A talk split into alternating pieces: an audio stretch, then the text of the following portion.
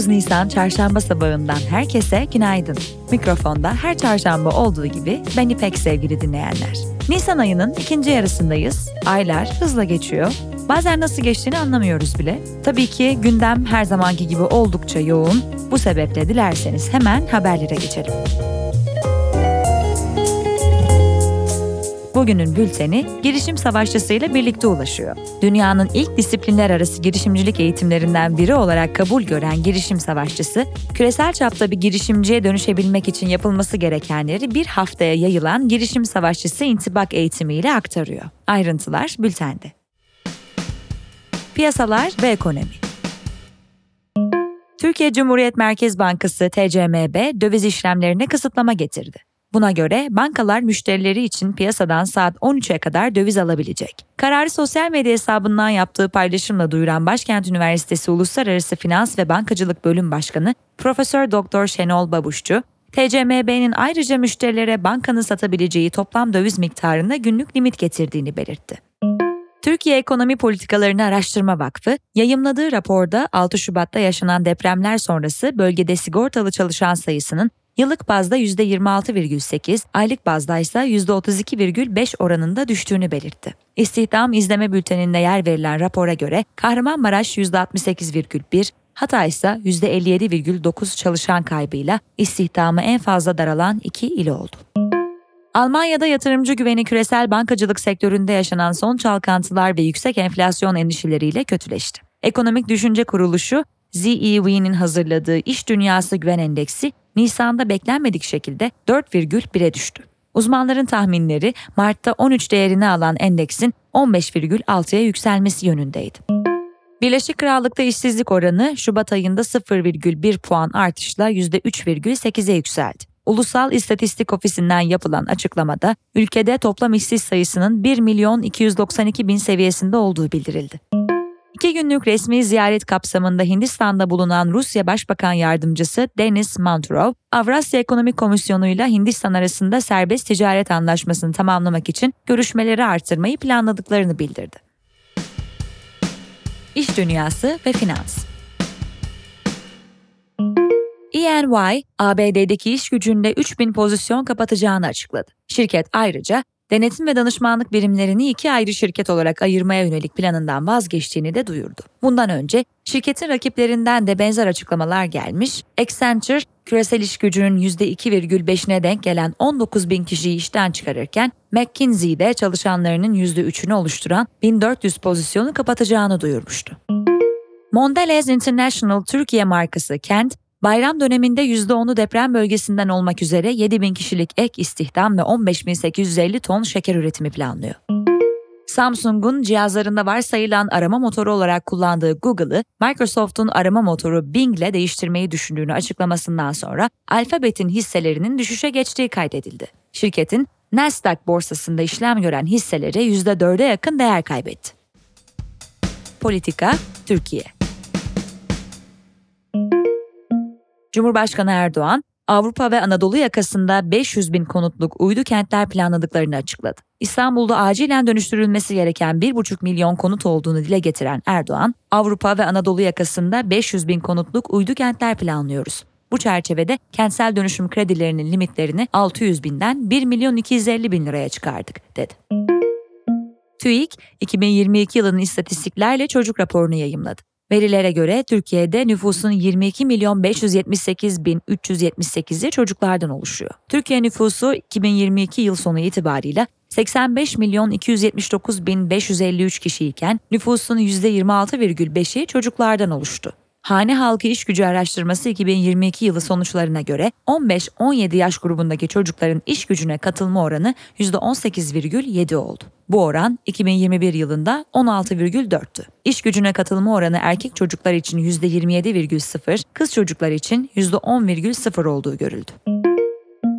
Hazine ve Maliye Bakanı Nurettin Nebati, Millet İttifakı Cumhurbaşkanı adayı Kemal Kılıçdaroğlu'nun 300 milyar dolar temiz yatırım getireceği vaadine ilişkin, şimdi de 300 milyar dolar getireceğiz diyor. Nasıl gelecek? 300 milyar dolarlık bir fonun gelmesi için çok ama çok özel bir ikramı olması lazım. Bu bunun Türkçesi tefeciliktir ifadelerini kullandı.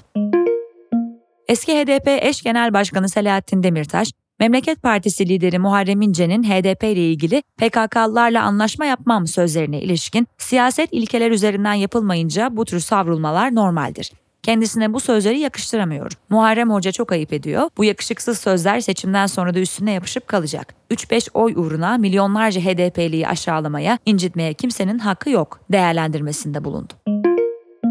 Büyük Birlik Partisi lideri Mustafa Destici, Türkiye İşçi Partisi tip lideri Erkan Baş hakkında söylediği Tito artı sözleri hakkında yaptığı açıklamada ben hiçbir boşnak, Makedonyalı, Arnavut, Kosovalı, Karadağlı, Batı Trakyalı ya da Bulgaristan'daki Türkleri incitmek istemem. Onlar zaten ödemesi gereken bedeli ödemişler, canlarını vermişler, topraklarını vermemişler. Orada hala Türklük ve İslam adına nöbet tutuyorlar. Eğer ağzımdan yanlış bir şey çıkmışsa onlardan özür dilerim, özür dilemekten hiç çekinmem, dedi.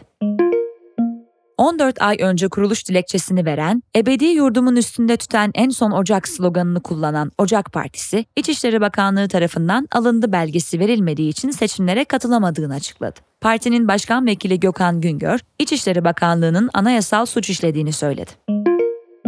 Tip Hatay Milletvekili adayı Can Atalay, eski Hatay valisi Rahmi Doğan ve Hatay İl Sağlık Müdürü Mustafa Hambolat hakkında suç duyurusunda bulundu. Anka'nın haberine göre İletilen dilekçede Kahramanmaraş merkezi depremlerde İskenderun Devlet Hastanesi'nin yıkılması sonucu en az 76 kişinin ölmesi nedeniyle Rahmi Doğan ve Mustafa Hambolat hakkında yakalama kararı çıkartılması talep edildi. Millet İttifakı Cumhurbaşkanı adayı Kemal Kılıçdaroğlu, Cumhurbaşkanı Erdoğan'ın 300 milyar dolar söylemine ilişkin 300 milyar dolar tefecilerin parası değil, temiz para, helal para yatırım için gelecek, tefeciler gelmeyecek buraya. Yüksek faiz vereceğiz diye değil. Gelecekler helalinden yatırım yapacaklar, üretim yapacaklar, istihdam yaratacaklar. Alışmışlar tefecilere para vermeye sanıyorlar, biz tefecilerin peşinde koşuyoruz açıklamasında bulundu. Habertürk yazarı Sevilay Yılman, Hatay Büyükşehir Belediye Başkanı Lütfü Savaş'ın kendisini aradığını belirterek Hatay Havalimanı 17 Mayıs'a kadar kapanmış. Nedenini bilmiyorlar ve başkan yazımı doğruluyor. Şu an en az 500 bin seçmenimiz yok diyor ifadelerini kullandı. Yılman, bu Millet İttifakı'nın da aleyhine diyor, dedi. Politika, Dünya Yunanistan ana muhalefet partisi Radikal Sol İttifak Avrupa Parlamentosu Milletvekili Alexis Gorgulis'in dün hakkında çıkan taciz iddiaları üzerine partisinden istifa ettiği bildirildi.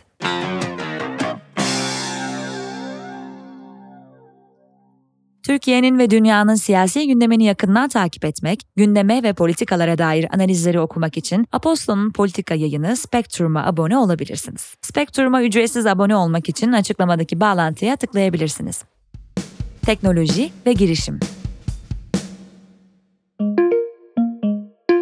Rekabet Kurumu, dijital pazarları rekabet hukuku açısından incelediği Dijital Dönüşümün Rekabet Hukukuna Yansımaları isimli çalışma metnini yayımladı. Açıklamada, İnternet kullanımındaki artış ve teknolojik gelişmelerin hızının tüm dünyada teşebbüslerin iş yapma modellerini ve çalışma prensiplerini derinden etkilediği, yaşanan bu dönüşümün dijital pazarlardaki tüketici tercihlerini de yeniden şekillendirdiği, dijital pazarların geleneksel iş modellerinden ayrılan ve rekabet hukuku uygulamasına meydan okuyan birçok özelliğiyle rekabet otoritelerinin merceğine girdiği ve sıklıkla incelemelere konu olduğu anlatıldı. Ürün yenileme merkezlerinin cep telefonu ve tabletten sonra artık kullanılmış bilgisayar, akıllı saat, oyun konsolu ve modemleri de yenileyerek satışa sunabileceği açıklandı. Resmi gazetede yayımlanan yenilenmiş ürünlerin satışı hakkında yönetmelikte değişiklikler öngören Ticaret Bakanlığı tebliğine göre yenileme merkezleri ilgili standarda göre alınmış hizmet yeri yeterlilik belgesine sahip olması şartıyla ayrıca yenileme yetki belgesi almasına gerek olmaksızın belirtilen tüm ürünler için yenileme yapabilecek.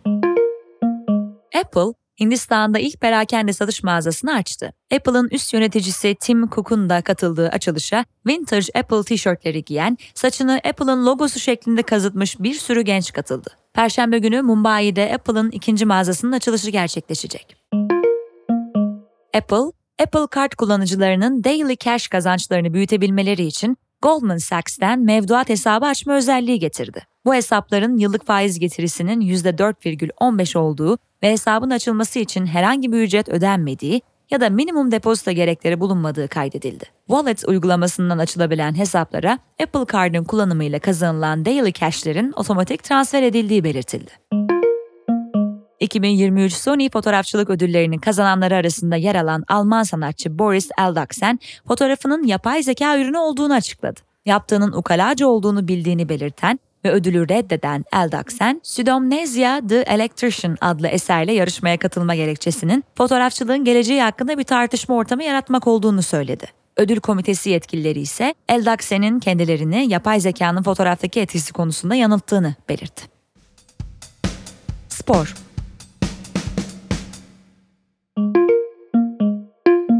UEFA'nın 14 Mayıs'ta Türkiye'de gerçekleşecek olan seçimlerle ilgili herhangi bir huzursuzluğun yaşanması ihtimaline karşı Şampiyonlar Ligi finalinin yer değişikliğine dair acil durum planları yaptığı öne sürüldü. Boston Maratonu'nu erkeklerde Kenya'dan Evans Şebet, kadınlarda ise Kenya'dan Helen Obiri kazandı. Şebet, yarışı 2 saat 5 dakika 54 saniyede tamamladı. Obiri de 2 saat 21 dakika 38 saniyelik zamanıyla ilk sırayı aldı. 2023 Avrupa Halter Şampiyonası'nın 3. gününde milli sporcular 3 madalya kazandı. Günün hikayesi Sudan'da neler oluyor?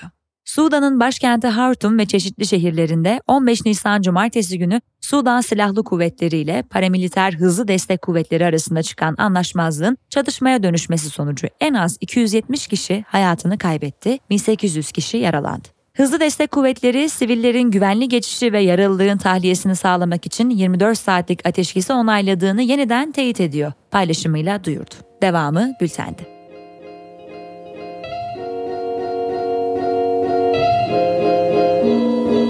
Evet sevgili dinleyenler, bugünün bülteni girişim savaşçısıyla birlikte ulaştı. Sizlere harika bir gün diliyorum. Bu hafta, yarın ve cuma günü de haberleri benim sesimden dinleyeceksiniz. Yarın görüşünceye dek, hoşçakalın.